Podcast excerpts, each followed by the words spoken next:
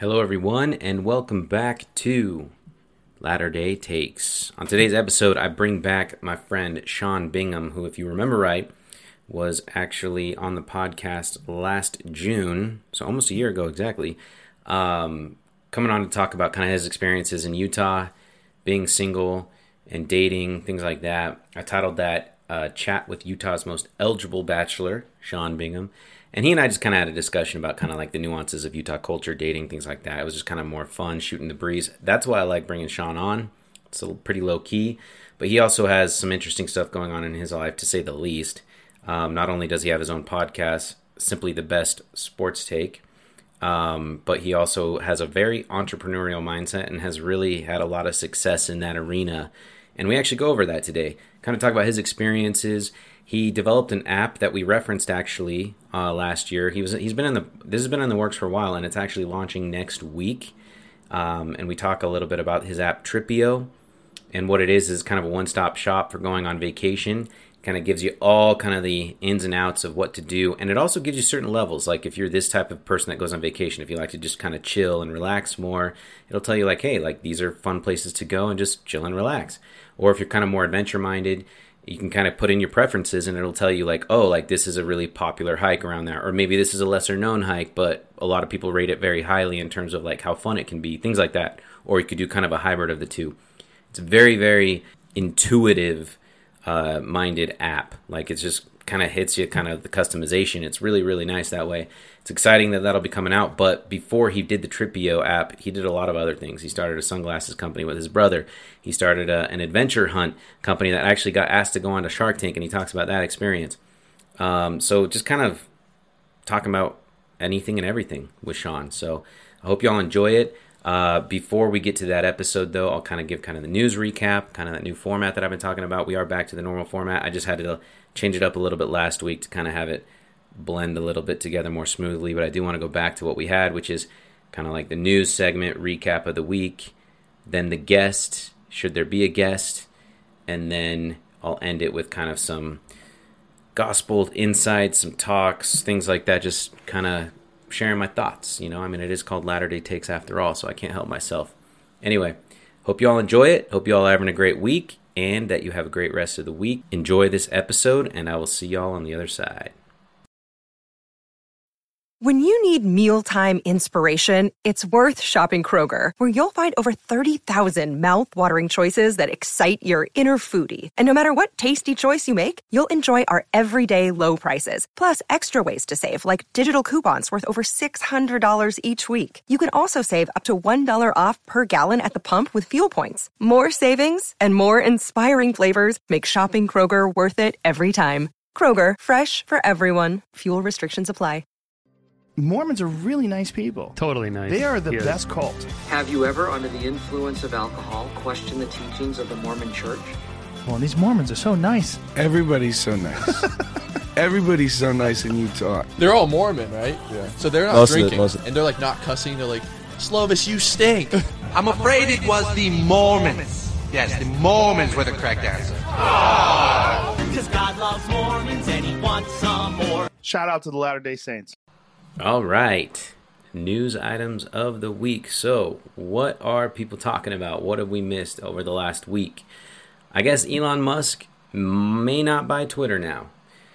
What has happened is that he has kind of exposed the platform for not really being careful about the bots that are on that website. So, basically, fake accounts that are being managed by, I mean, I don't even know if they're being managed. They just exist and they're meant to kind of basically inflate what Twitter is about. It's kind of hard to explain, but ultimately, it's just if they're not real accounts, then then Twitter doesn't can't really say that they have these many users, right? Because apparently they may not actually know that number. And so what Elon has been doing is he's kind of been pointing out that that kind of that catch 22 that's going on is that Twitter has this report that they have to give to their shareholders that shows like this is how relevant we are, this is how many people use our platform.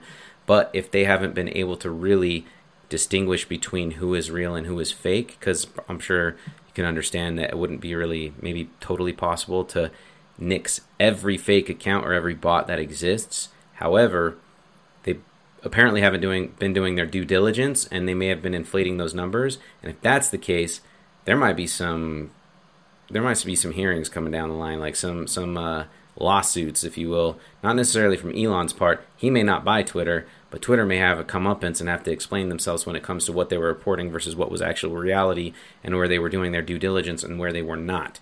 So it'll be interesting. I still kind of think it's funny that like Elon even wants to buy Twitter. I, t- I kind of get it in terms of it being an outlet of like true free spe- speech. With that said, they're still a private company, so they don't really necessarily have to abide by free speech laws necessarily. Um, anyway, uh, one other thing worth noting: Trump endorsed candidates are killing it. And that is interesting because it totally brings context to whether or not Trump will actually run in 2024. And I actually did not plan on going into this episode asking Sean about this, but I ended up asking him because he had posted on his Instagram back in 2020 and he was very very outspoken not outspoken in kind of a verbose way but just kind of more he was open he said uh, I'm voting for Trump, and here's the reasons why. And I respect that. I think that was really cool to see that he's just like, hey, like this is who I am. Like if you don't like it, I'm sorry, but whatever. This is what I believe. And so he's very open about that and not shy to share his opinion. So we kind of get into that at the end of this episode, but I think it's really worth pointing out that like Trump at one point was like 22 for 22 on the candidates he endorsed in primaries and Republican primaries around the country. And uh, so this isn't to say that these, they're beating Democrats necessarily, but they're beating other Republican contenders in their respective areas. And that does signify something that Trump's popularity is still very, very much a thing in certain pockets at least. Now, his number's not 100% anymore. I believe he's in like, he might be like, I don't know, 36 for 38 or something like that. I don't know the actual number, but what I do know is that his endorsements are going a long way to the point where even in Ohio, J.D. Vance, if you happen to know that name, he's the author of Hillbilly Elegy.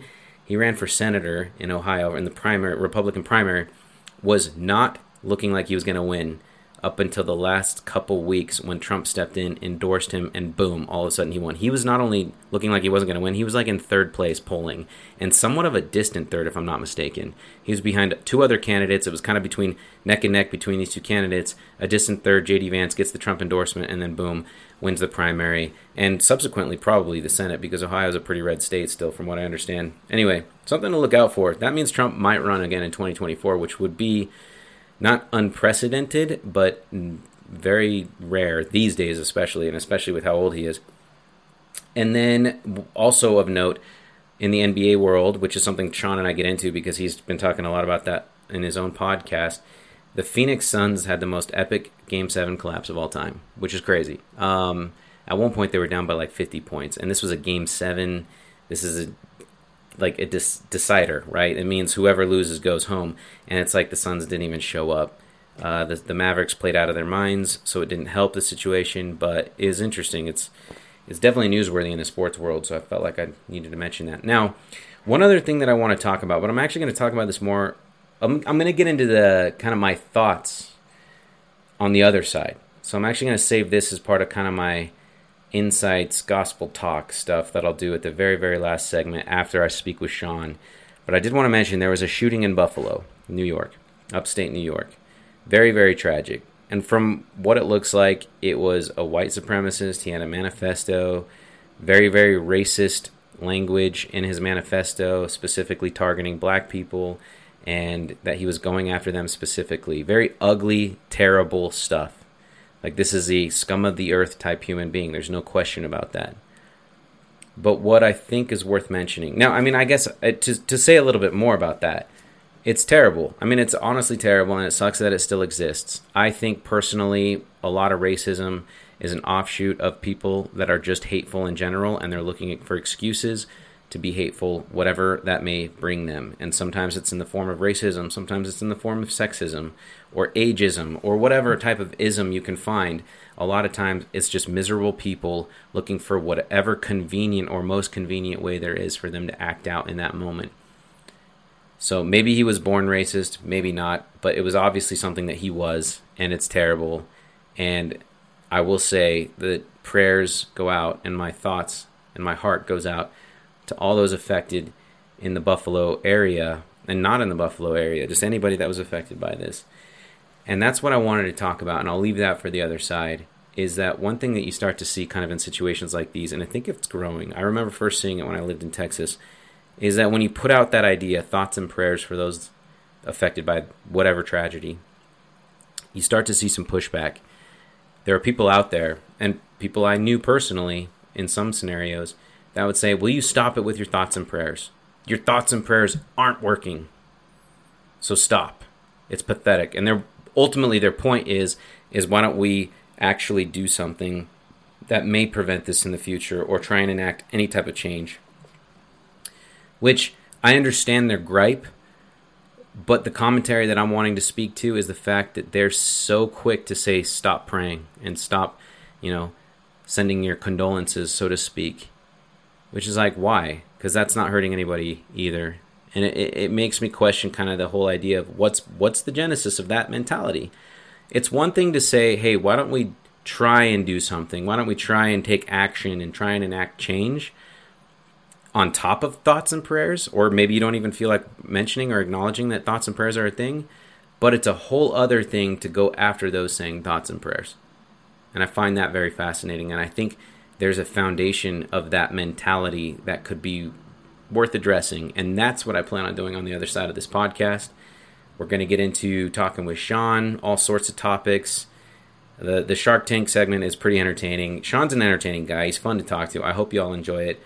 I'll I'll find you on the other side, but uh, enjoy the rest of the episode. Joining me today is the host of Simply the Best Sports Take, the creator of the Tripio app, a Shark Tank winner, maybe survivor. I don't know. Is that how they call it? Closer. And he's closer. That's it. A Shark Tank closer. My bad. Yeah. Uh, just a jack of all trades. One of the best vacation buddies I've ever had, by far. Sean Bingham, thank, Thank you for you. joining me today, man. How you doing? Uh, thank you for having me. I'm doing fantastic. It's an honor as always to be on the podcast here with you. Far too kind, my friend. Far too kind. Um, how's the podcast going, man? Good. I try and do it. I'm gonna do one right after this. Actually, I try and do them every Monday. But I was in Cancun yesterday, so just didn't didn't do it. So I'll do it today. But yeah, I'm trying to do them every Monday. Tripio is like my obviously my my 95 percent focus, but I try and dedicate a little bit of time every Monday to my sports podcast. Are you only releasing one a week? I thought you were doing more than that. No, no, I was for a while, but it's been it's been a while now that I've just been doing one a week. It's been you know probably seven or eight months. I've just been doing one a week. Okay, I, I Yeah. swear I got like a double at least one of those weeks one time. Yeah, sometimes if there's like, especially on a weekend, if there's something big that happened, I might be like, you know what, I'm going to do one on Saturday. So I'm trying to debate when to do them because Tripio, which I'm sure we'll get into, um, booyah advertisement. That's right. Um, but uh, it's it's just so much more important to me, and it's so I'm so busy with it that I got to like be smart with how much I dedicate to a hobby. You know, which I would admittedly love to have my podcast grow into something that uh, was more than just a hobby. I have no shame in admitting that. But right now, um, I got to stay focused on on work. You know, For sure. No, I get that. How was Cancun? it's good. I was down there actually for work. My job is very fun. So we do a lot of corporate retreats. I don't know if you and I have talked about that much, but companies will hire me to ta- basically take them on their like incentive trips, their president's club trips, uh, their executive retreats, things like that. And so there's a company that that's hired me to take them in February. It's hundred people, and so you got to be way out in front with the bookings. And so with that many people and that much money, I like to do official site visits, make sure I'm giving these guys the best possible experience. And so very fun trip, but it is work. I go down there, I tour different facilities, and um, you know, make sure that uh, the resort that I'm about to spend tens of thousands of dollars with is uh, is the one that's the right one. Absolutely. Which one are you thinking of, by the way? Which resort down there? um, there's a handful that I'm still debating. I'm going to go over it with them, but there's a new one called the Royal Uno that's that's uh, not yet even opened uh, that I'm looking at. Uh, it looks pretty cool, so we'll see. I got I got to run it by all of them. We're also looking at some in Puerto Vallarta. I've got a list of like twelve, so it's yeah. Gotcha. We'll. I served my mission down there, so I'm definitely familiar with the area. Oh, you did? I didn't know that. Yeah. Yeah. I was actually just back there with a buddy a little over a year ago too. We did we we we just got a car and just like went through the whole peninsula cuz I mean Yeah. not the whole peninsula, but definitely that coast like all the way down to Tulum. Mm-hmm. And then from Tulum we went kind of inland back to uh a little town called Valladolid, which Yeah. is close to Chichen Itza. Yeah, I served in Valladolid for a little bit. I was in Playa del Carmen for 6 months. It was a it was a sweet spot. that's cool. It's really cool. Yeah. Yeah. I love it over there. It's great. Awesome. Uh, let's get an NBA playoff update because I never Dude. give those on my podcast, and I kind of want to. I kind of want to address a couple things because it's interesting, and you're like obviously on the forefront of that. That's probably your number one Yeah, sport that you like following. and- NBA and NFL are it's like a toss up. I love them both a lot. Gotcha. Um, NBA and NFL. So, dude, these have been phenomenal playoffs. Like so actually entertaining. The the game Yeah. sevens were a letdown. You know, two blowouts back to back on primetime Sunday. You know that was like kind of a bummer. But uh, but other than that, I mean, at least we got to game seven, right? So.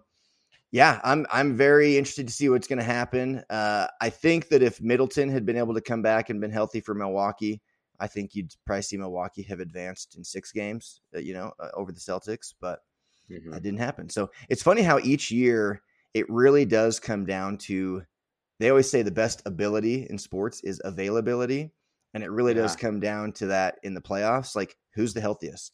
I mean, you look at Yeah, that over and over. Like, the Raptors have a championship because they were healthy and the Warriors weren't. That's the only reason. like, if Kevin Yeah. Durant doesn't get hurt, if Klay Thompson doesn't get hurt, there's no chance the Raptors win that championship. So, the Bucks, you know, that was their turn last year to be available. This year, not the case. So I'm excited to see Steph and Klay back. Um, very surprised at how awful the Suns looked. Like shocked at how awful the Suns looked.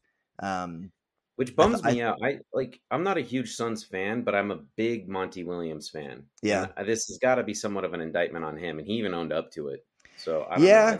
know. I don't, I, I, I don't disagree entirely, but like at the same time, like these are grown men on the basketball court. Like they're the ones getting their butts kicked by six. They were down by 54 points at one point. Like that's not on Monty Williams. That's on the guys on the court. Like just Yeah.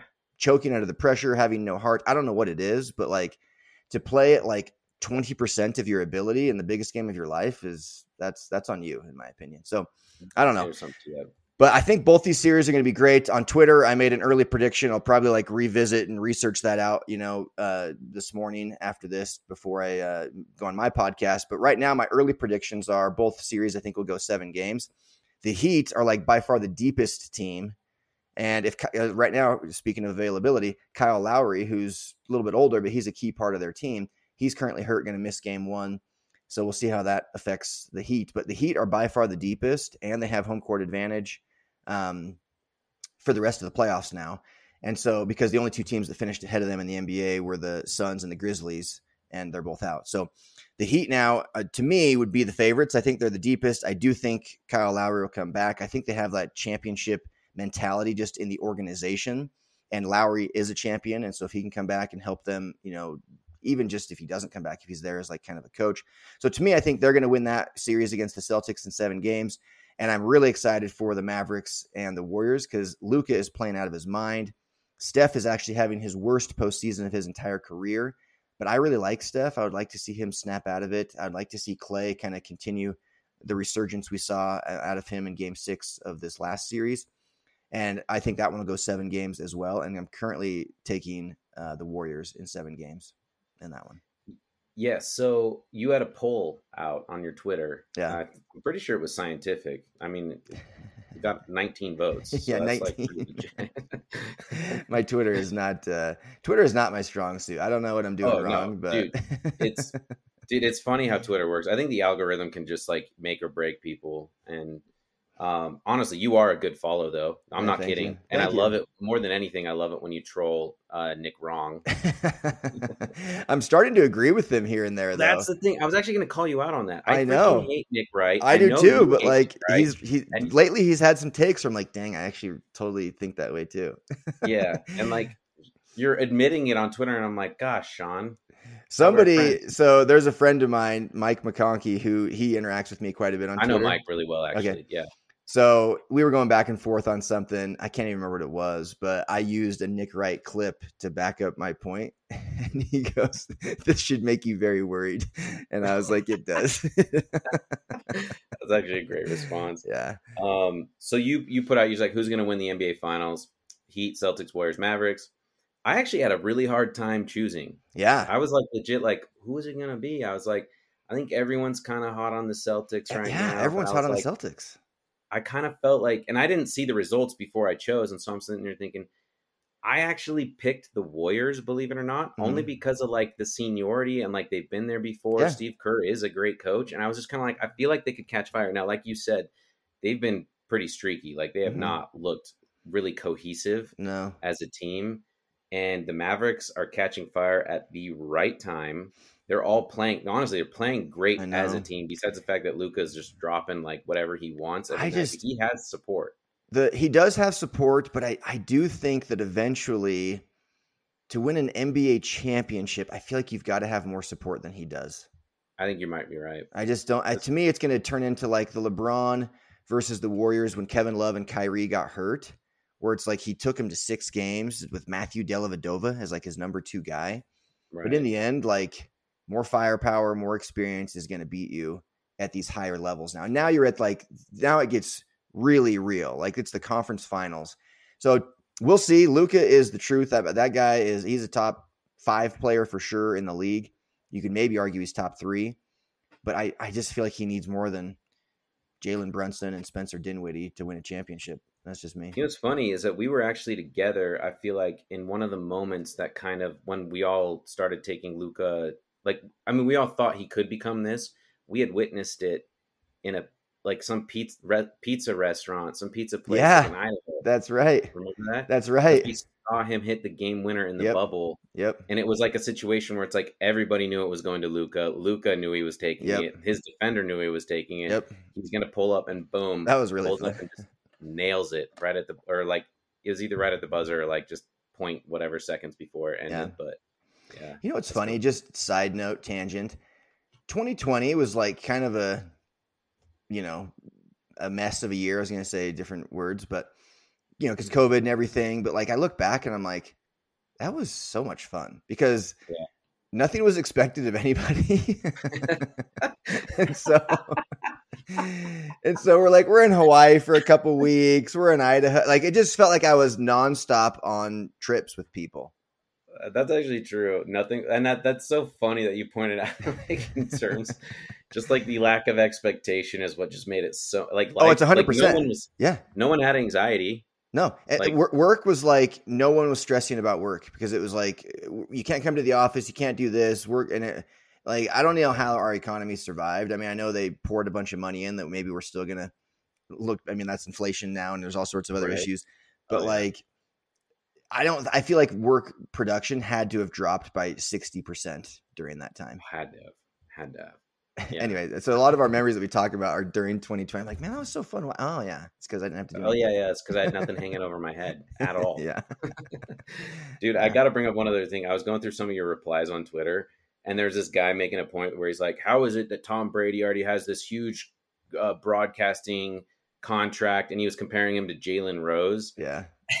And your response to I had to point out was it just made me crack up alone as I'm reading it. It was it you you compared Jalen Rose and Tom Brady's contracts to like versus Justin Bieber or of Justin Bieber concert or a parachute concert. Dude, I I hadn't even thought about parachuting forever, and it's like I don't know how they came to mind, but they just yeah, did. that was so funny, dude. The parachute comparison had me cracking up. well, and the dude. point was, Parachute's a good band. They're talented. I actually was gonna say like Yeah. I like parachute. I did, like, I they're talented, and that was kind of the point. Like they're talented, but it doesn't Yeah. matter. What matters is like what people want to see, like what drives ratings, what drives revenue. I don't know how people don't get that. Like when I see Yeah. people complain about the WNBA versus the NBA and like the salary That's the discrepancies, I'm That's like, how how dumb are you? That's like me. I'm the CEO of Tripio, right? So that's like me saying that I should have the same salary as Mark Zuckerberg or Jeff Bezos because we're both CEOs. It's the most ridiculous, stupid argument I've ever heard. Or even to compare it, like in, in if it's just going to be a sports comparison, you could compare it to like a Yelp or a, just like a variation of Google or something like that, where Yeah. it's like that's kind of the lane you're going into, and it's like, come on, like how do they not understand basic capitalism? yeah, just it- it, it's bare bones. It's like, oh, Tom Brady doesn't deserve it. J- Jalen Rose deserves it. No, he doesn't. Like, if Jalen Rose got replaced tomorrow, 90% of people that watch ESPN wouldn't even really notice or care. That's the truth. It hundred percent.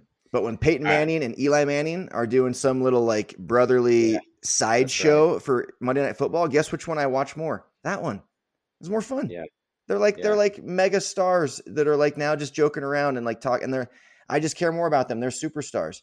And Tom Brady's even higher than they are. So anyway, Yeah. Yeah, no, for sure. I totally get that. That but that analogy, the parachute, that's so good. And you're not wrong. Parachute actually is a good band. yeah. Um, all right, so Tripio. Um, I kind of want to add like the Genesis. This is a full blown like it is launched and it is rolling, right?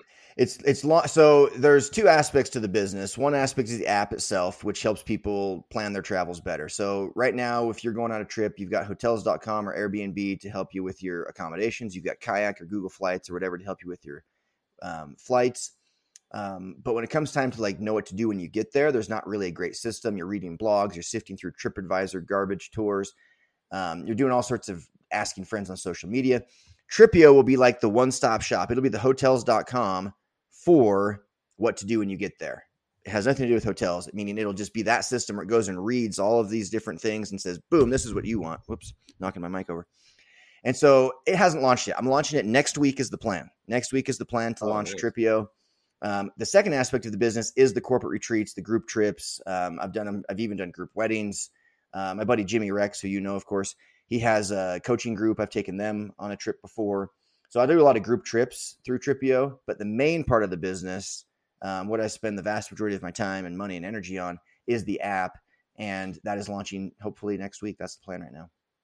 That'll be exciting, man. Seriously, let it let me know when that happens. I like will. Official. I'm sure I will. I'll see it see it everywhere. But um, and so were you able to combine combine kind of adventure hunt into this idea too? Because I know adventure hunt kind of became that corporate retreat. Which, Yeah, by the way, for those listening, adventure hunt was the Shark Tank idea that he had presented with his brother. Jared. Yeah. So adventure hunt um, is scavenger hunts, treasure hunts.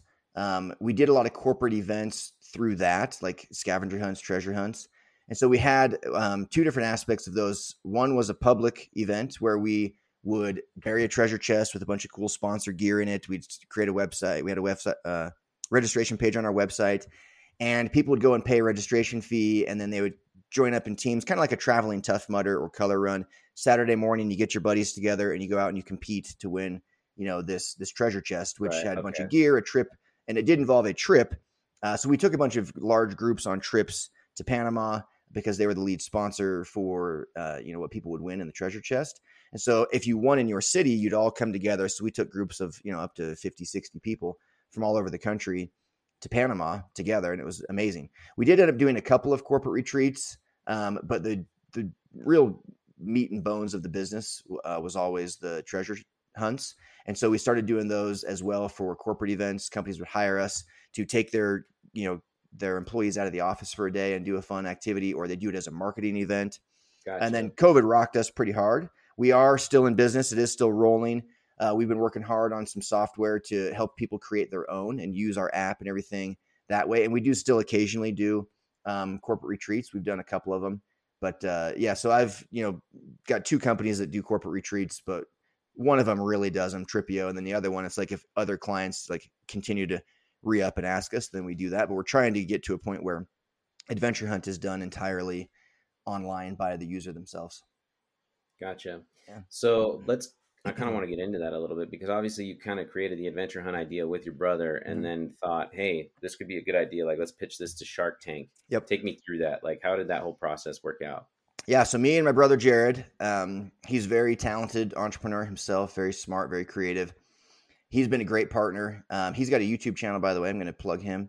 Jared and Britt. It's just him and his wife, and they're doing really, really well. He's so he's kind of shifted his focus to his blog or his vlog, um, Mhm. and I've shifted my focus to Tripio, and that's kind of how we've done things. And we both still put a couple hours into Adventure Hunt as needed, but that's kind of what we started to do during um, COVID. But anyway, so yeah, so we started Adventure Hunt as a marketing event for KZ, which was a sunglasses brand that we owned at the time, KZ Gear. And we had cool, kind of a cool adventure vibe. And so we wanted to come up with a fun event that would get people to want to buy our sunglasses. And we came up with the idea for Adventure Hunt. So we went out and buried a bunch of treasure chests in 10 different cities around the country. And uh, we contacted some other companies that we had met at trade shows uh, trying to sell our sunglasses, you know, at trade shows. And uh, we contacted them and said, "Hey, you want to throw some stuff into this treasure chest?" And everyone agreed. You know, everyone was stoked on the idea. It was fun.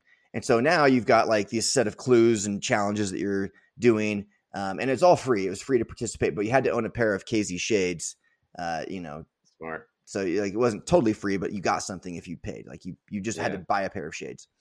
So then in all your videos that you're posting to Instagram and tagging us in to show proof of completion of these challenges, you have to be wearing our shades. So like you have to be surfing with our shades on, do a cool hike, whatever.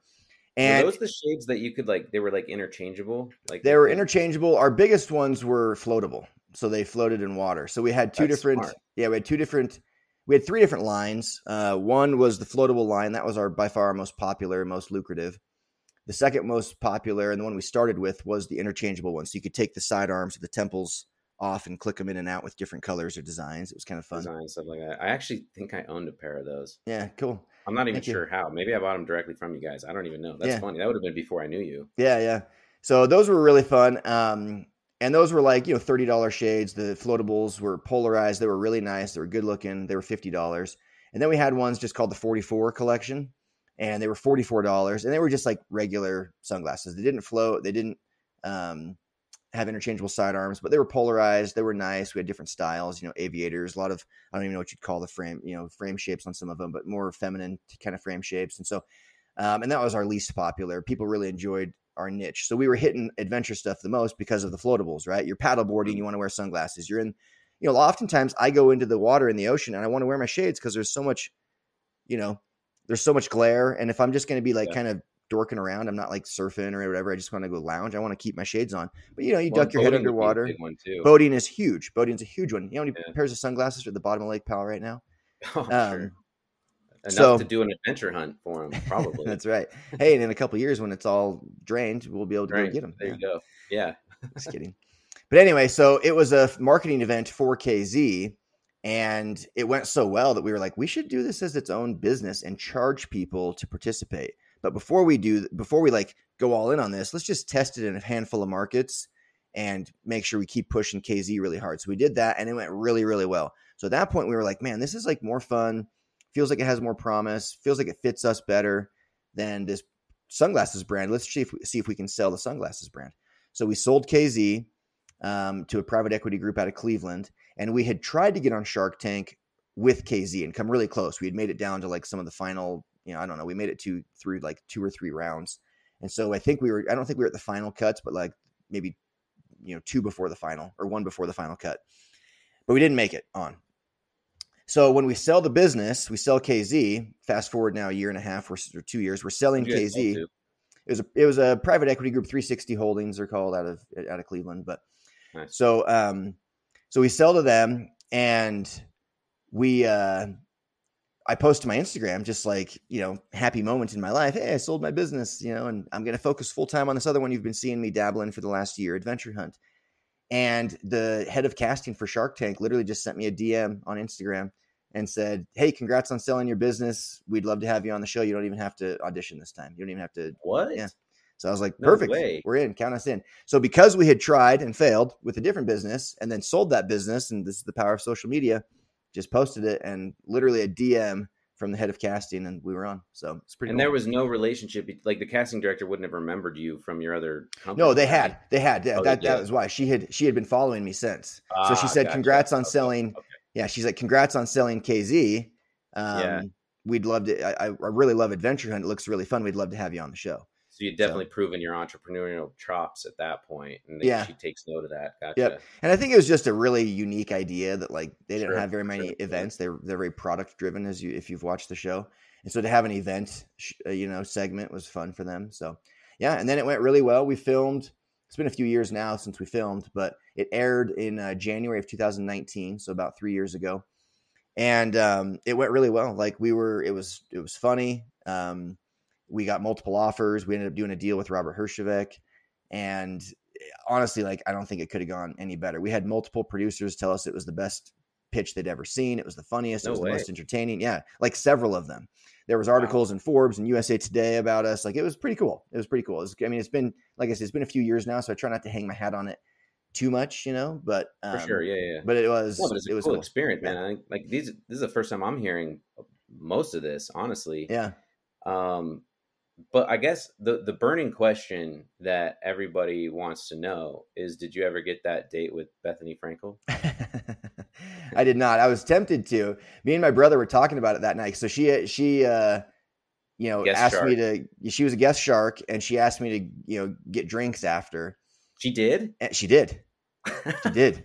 Wait, just you or you and Jared? Just me. And oh no way! I mean, Jared's, you know, Jared's married, and but I mean, it was like she kind of was like throwing it in as part of her offer, you know, and it was well, like, so that's what I meant. Like, like if Jared got the offer too, then it would obviously be clearly like, oh, this is platonic. Like, yeah, but she she she said it in a way, and they cut this part out of her offer.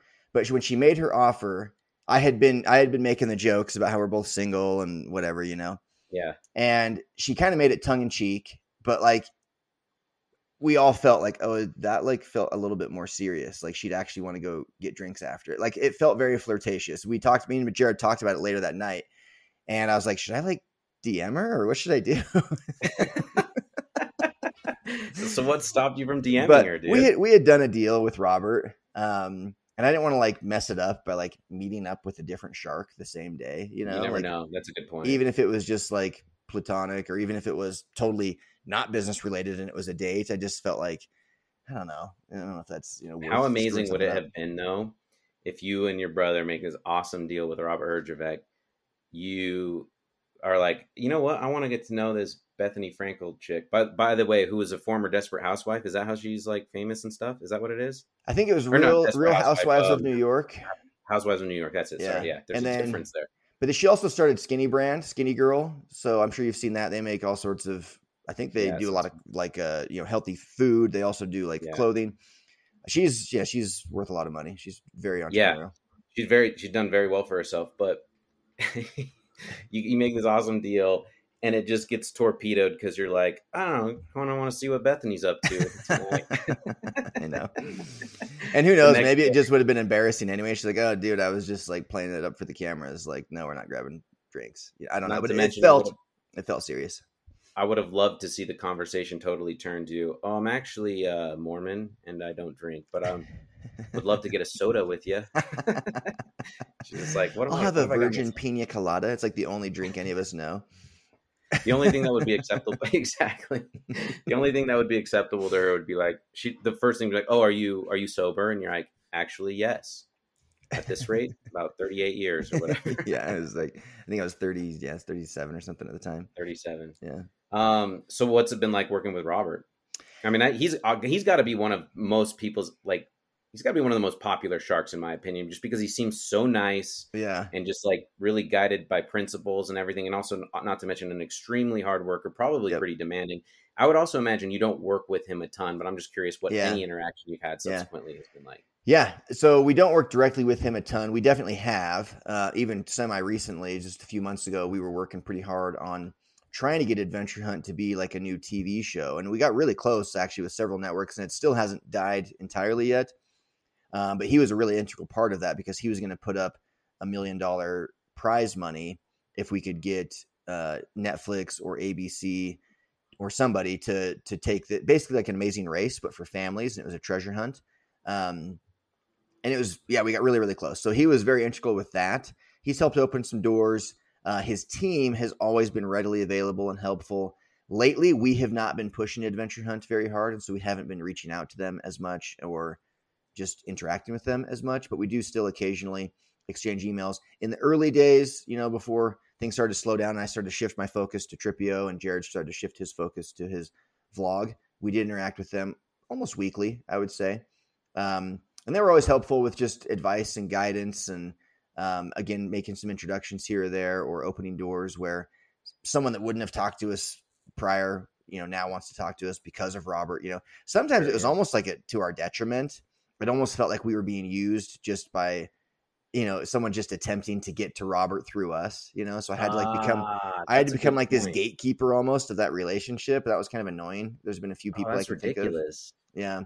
But I mean, overall, obviously, it's been a, a fantastic experience. Like, if any, if you can get on Shark Tank, I've heard some people act like, you know, or say, like, I don't know if it's worth it. And I'm like, no, anyone that's saying that is probably just too scared to try yeah and they don't want to deal with failure. Eh, Like, I would go on tomorrow if they would let me for Tripio. I already reached out and asked them if I could. And they said that they almost never have entrepreneurs on double dippers double dippers. Yeah. yeah And so they said it'd be very, very unlikely, but maybe, you know. So if you can get on Shark Tank, it's like it's an absolute no brainer. It's it's literally No like a we, we got an 11 minute commercial, like uninterrupted, like 11 minute segment. Like it was phenomenal. Like you can't. Yeah, you- that that actually has viewers. We're not talking QVC here. Yes. By the way, obviously that's Lori's thing, and it's been amazing for her and all Yeah. that. It is lucrative, but this is like an amped up version of that, where you have five people with amazing reputations in the business world that are just like yeah. getting anything Yes. they can out of you. And millions of viewers and it gets rerun all the time. Like I was at the gym just a few months ago and look up and I'm on TV at the gym. you know, it was a rerun. This happened literally like less than a year ago. And it gets rerun all the time on MSNBC and I can't remember all the networks that they that they allow to syndicate, you know, Shark Tank out to, but the reruns are all the time. We've been mentioned on their social media multiple times. Shark Tanks and Robert's Twitter, Instagram, websites, blogs. I've done multiple podcasts and blog interviews about it over the years. And it just opens door after door after door. I literally just put as seen on Shark Tank in an email like header, you know, like reaching out to somebody about a corporate event, you know, that we want to do for Shark Tank or through through for Adventure Hunt. And an email that would normally go immediately deleted, not read or opened, now gets opened and responded to. It just opens doors everywhere. So there's no question if you can do it, you should do it. That's amazing. Yeah, I, I don't understand that concept. I mean, what's the worst that can happen? I mean, People are scared. They're scared to fail. They're, They're scared, to be told and- no. Yeah. if you've got something to hide, then obviously don't do it because that'll be exposed. There's Yeah. no question. But Yeah. if you don't, like if you've done your due diligence and you're like, hey, like we really do have a great product and like great financials to boot, like then freaking do it if you can. Yep. I mean, the one I can think of is the story of the dude. I mean, he's like super well known in the kind of in the vacation social media realm right now with his family. I can't remember the name of their account. I'm sure you know who they are, but it was the Garrett something. Garrett Gee. Garrett Yeah. Gee. Yeah, Mhm. exactly. He, I mean, he goes on Shark Tank and he gets eviscerated. Yeah. Like, like they they like hated his product. They're just like sitting there like, "What's wrong with you, dude? Like, Yeah. get the hell out of here!" Like this, these things exist everywhere because he like basically developed a type of like QR algorithm. code scanner. It's a yes, and they they existed in other places. Well, anyway, he ends up cutting a deal with Snapchat hmm after this. Snapchat buys his product, um, buys it, like gives him tons of like I think he just took a bunch of shares in Snapchat and once it went public, like the guy's Yeah. just living the life now. Yep. And but then has leveraged that into kind of what you're talking about, which Yep. is him just being out there and exposed. Like at Yep. the very least, it means you're a risk taker, you believe in yourself, things like that. I don't see why anyone wouldn't do it. No, yeah, for sure. So it was good. It's a good experience. Yeah. Well, hey man, let's uh wrap it up here. I do have one random question for you. Let's hear it. I, I not a lot of people are talking about it, at least openly that I know of. But I'm curious, and I know this is going to sound random to you specifically, but do you think do you think Trump will run again in 2024? I don't know. I do follow that stuff. I uh, I like to stay in the loop enough with politics that I'm not like you know. I think it's important to be informed. I think that's very important, and I think it's important to be informed and form opinion. So I do follow, but I'm not like a diehard politics guy. I don't know if Trump will run again. I I'm sure he'd. It's kind of interesting. Like he he could almost do more damage to the Republican Party than good because I think people would still be split on him. He's a very polarizing personality, you know. Yeah. Um, so I don't know. Like, there's a lot of like momentum building towards that, but in the end, I I feel like he'd be better off probably just like endorsing somebody else to like put I- all of the Republican votes towards one person instead of like you know.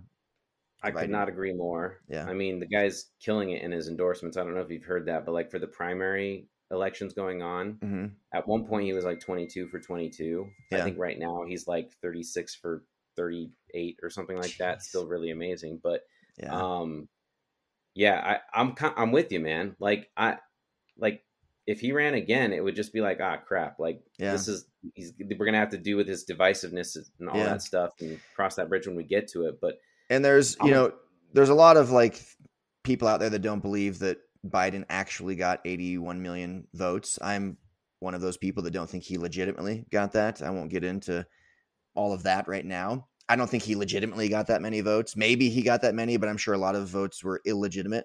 Um, but I do believe he got a ton of votes legitimately just because people trump hate Trump, you know? absolutely I Yeah. think there were millions of people that came out to vote against Trump. They don't even know what Biden stood for or what he was doing. And you're now seeing Democrats everywhere like kind of going after Biden, making fun of Biden. It's becoming Oh, like time. you're seeing CNN and MSNBC say negative things about him, which is unheard of.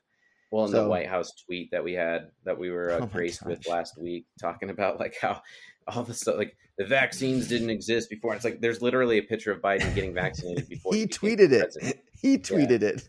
Yeah, and you're just like, this is amazing. And they're talking about like how many people were jobless and everything, and it was still in COVID and all that stuff. uh, How many people have been hired since then? It was like, yeah, they got their jobs back. But Yeah. anyway, um, that said, Trump isn't very presidential. We got to admit that. Like he's just a crass, crude, he's not. But there was something guy. refreshing about that to some degree. There was, right? there was. Yeah. But like when you get a guy, you know, up at a big rally and he's dropping f bombs and stuff, which like I'm seeing multiple clips of. it, You know, it's just I don't know. To me, that's just not presidential.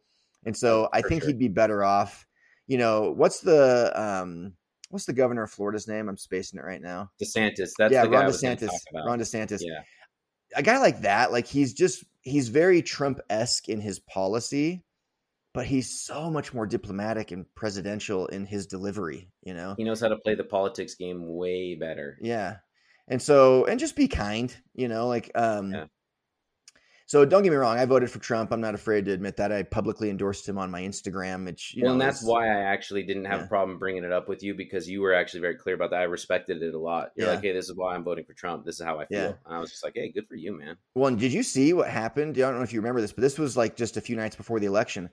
And you know, Instagram stories will show you how many views you have, Hmm. like underneath each one. So if you have like multiple stories, you can tap and you can see like the number of views Yeah, you yeah, have on yeah. each story. I had like a couple thousand on the one before my Trump endorsement and on the one after, but the Trump endorsement was like a hundred and something. No way. Like it was the most obvious suppression shadow ban thing. unbelievable stuff. You know, it, it did eventually catch up. I don't know if they like. I don't know what happened. It I don't even know how that works though, because in order to see the one after it, you have to go through it, exactly. Exactly. That's my point. It was. it's literally impossible to have gone through it without seeing it, unless Instagram just said this one's not going to exist for people right now.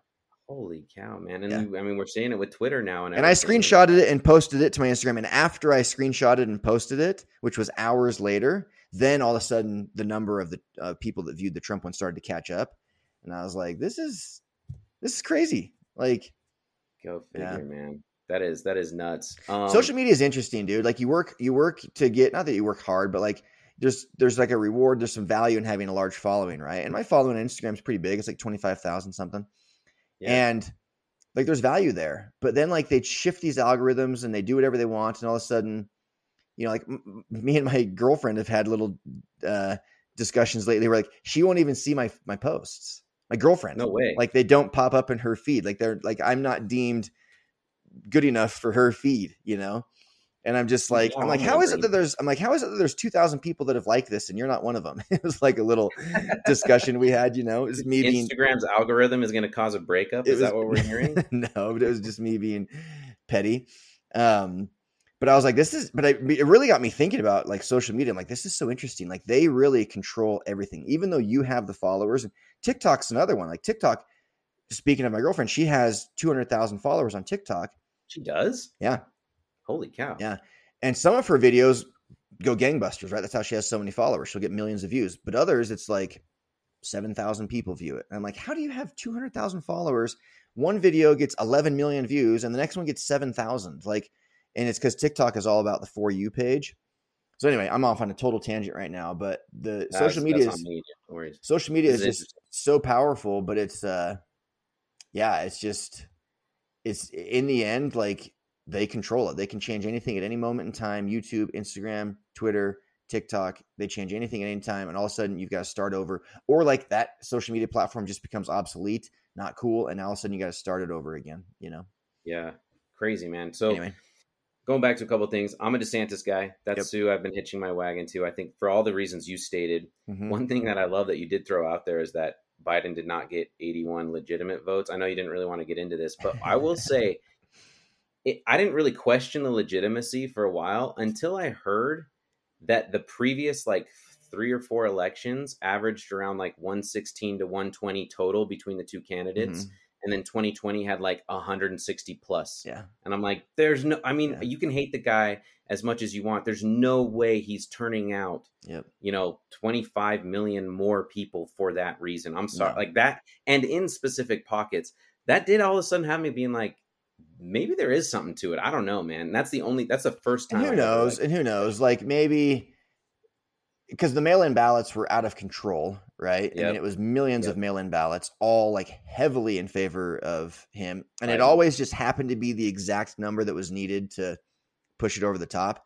So I don't know if it was like blatant, blatant cheating, lying, whatever, or if it was more like, hey, we're gonna go door to door and like these massive apartment complexes in inner cities and just get everybody to do their mail-in ballot. We're going to do it for them. You know, we're going to have it ready for them and just yeah, like, I've you know, that happens. who knows? yeah. Who knows what it was? And I'm sure there's cheating on both sides. I don't want people Absolutely, to come yeah, after me and say whatever, but I just personally don't believe that Joe Biden got 81 million legitimate votes. I don't think there's 81 million. Like, where are all of these people now? Like, I don't see any support for him online anywhere ever.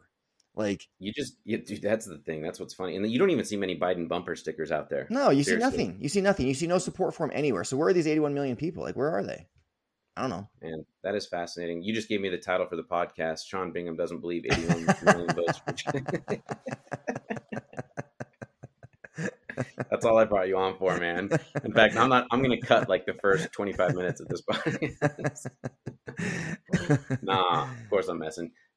Thanks so much for coming on, dude. I Yeah, love dude. talking with you. Like, I actually would love to have you on more because I like just kind of the back and forth anyway. But uh, you're a busy man, so I'll maybe hit you up in a year again. But best of luck with everything, man. You've got a lot going on. It's awesome. It's Yeah. awesome to see your growth. Like, and I didn't know about kind of the origin story of everything and how that all came out. Like, it started the sunglasses company and everything like that. That's really cool, man. Yeah. Seriously. So it's Yeah, thank sky's you. the limit for you, dude. It'll be fun to see. Thank you. Let's let's do it uh, sooner than a year after I get Tripio launched and going. I'm going to do a little soft launch here shortly, and then um, what I want to do, I need to like you know how soft launches go. You go a couple months and kind of like work out kinks and make sure that you're ready, you know, for like the masses, and and then you push big marketing dollars in that and hope that the masses come. But uh, when I get to that point, uh, you know, in a few months, I'd love to come on again and, and plug it.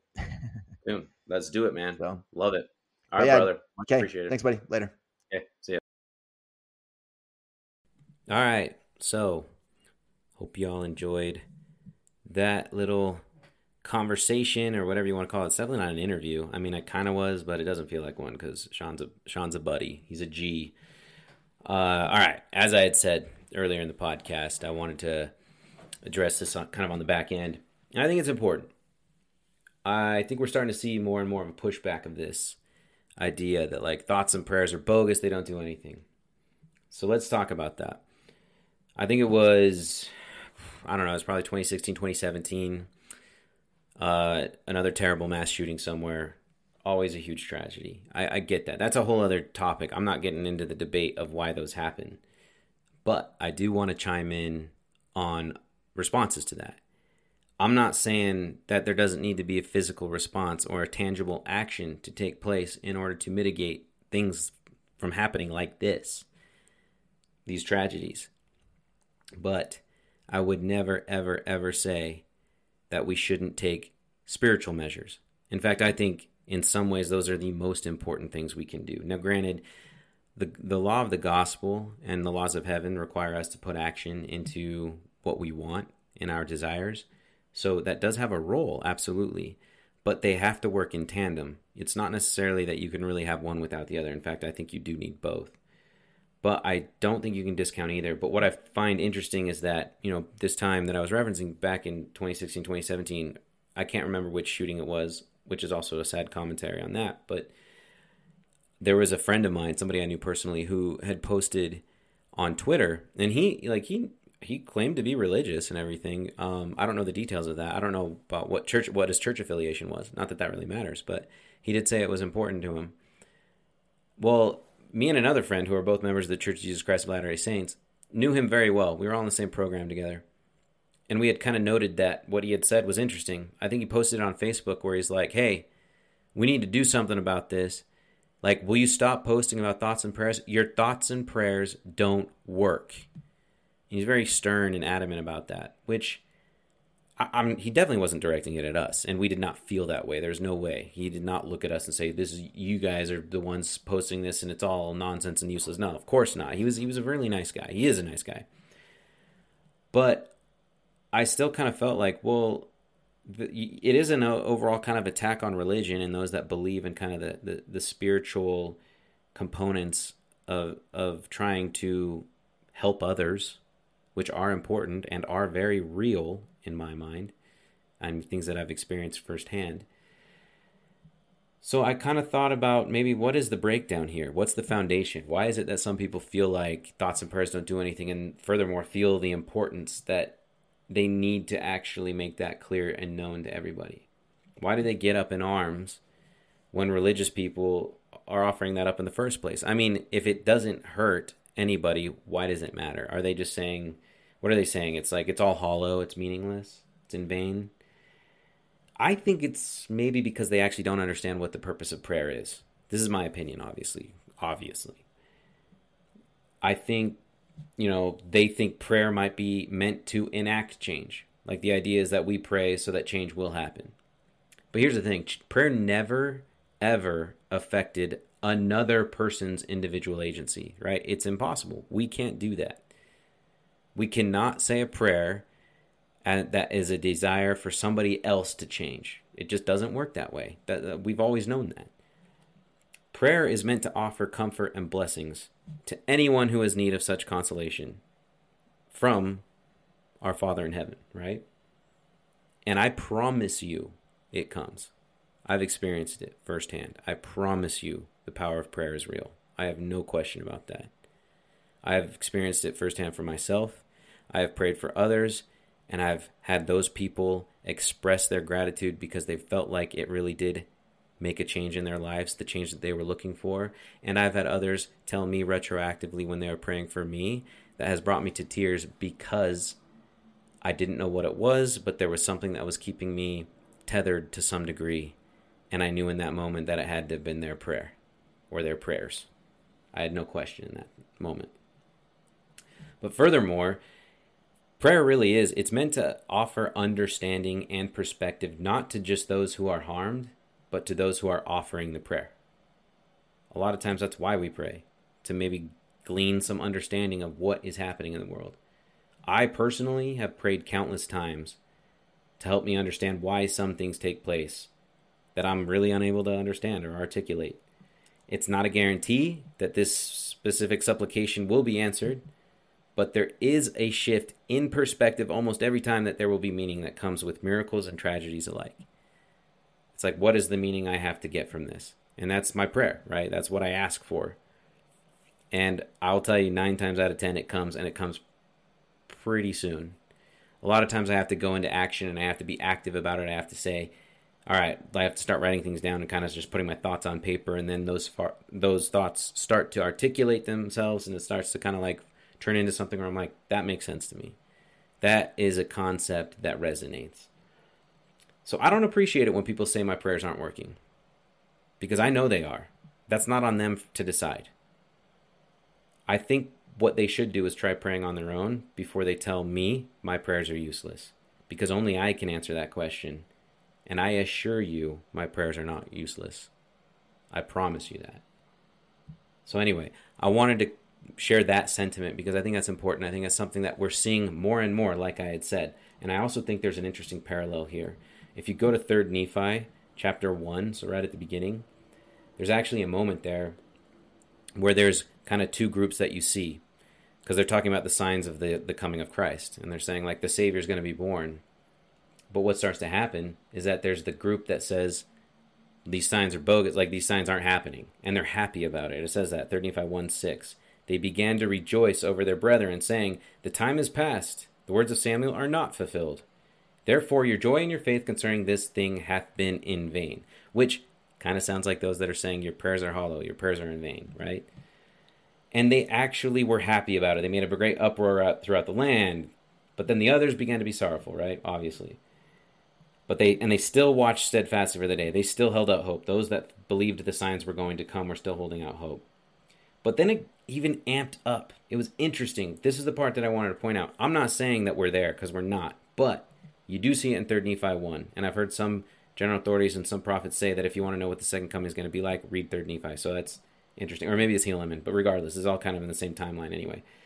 In verse 9, it says, Now it came to pass that there was a day set apart by the unbelievers, right? So those that didn't believe the signs were coming, that those who believe in those traditions should be put to death, except the sign should come to pass, which was given by Samuel the prophet. Now that's fascinating. Now I'd imagine that the antithesis to that is not just as true, right? In other words, if the sign does come, then those that didn't believe should be put to death. But that would be equal, right? Obviously, the believers would never stump for that because it makes zero sense. But is isn't it interesting to think that it amped up to that degree? That not only were they happy that the signs didn't come or didn't seem like they were going to come, they thought, you know what? Furthermore, anybody that even believes in this should be put to death. I mean, that's like Christians being killed in uh, in the Colosseum. And we're starting to see this persecution creep up, right? People saying your thoughts and prayers are bogus, they don't work. I mean, that's a form of persecution in a sense, right? I mean, it's not to the point where it really affects anybody, too much at least, but it's a form of it. And you kind of wonder, like, what is the highest degree that this can get to? So I don't know. I mean, that was just something that came to mind, and I wanted to share that. Now to wrap things up, because that was those are my only uh, thoughts when it comes to the idea of thoughts and prayers, right? Big believer in those.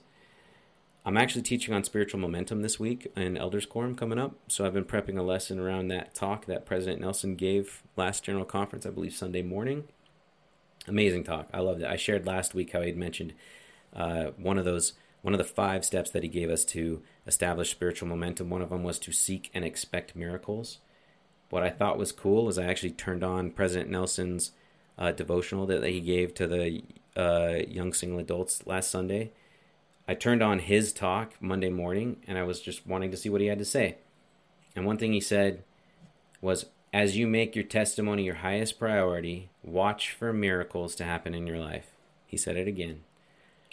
And I think that's I, I think that's interesting. He's telling us be in tune with the miracles. But then he also tells us how. And I think that's the important part. And that's the part that I'm trying to focus on the most right now in my life.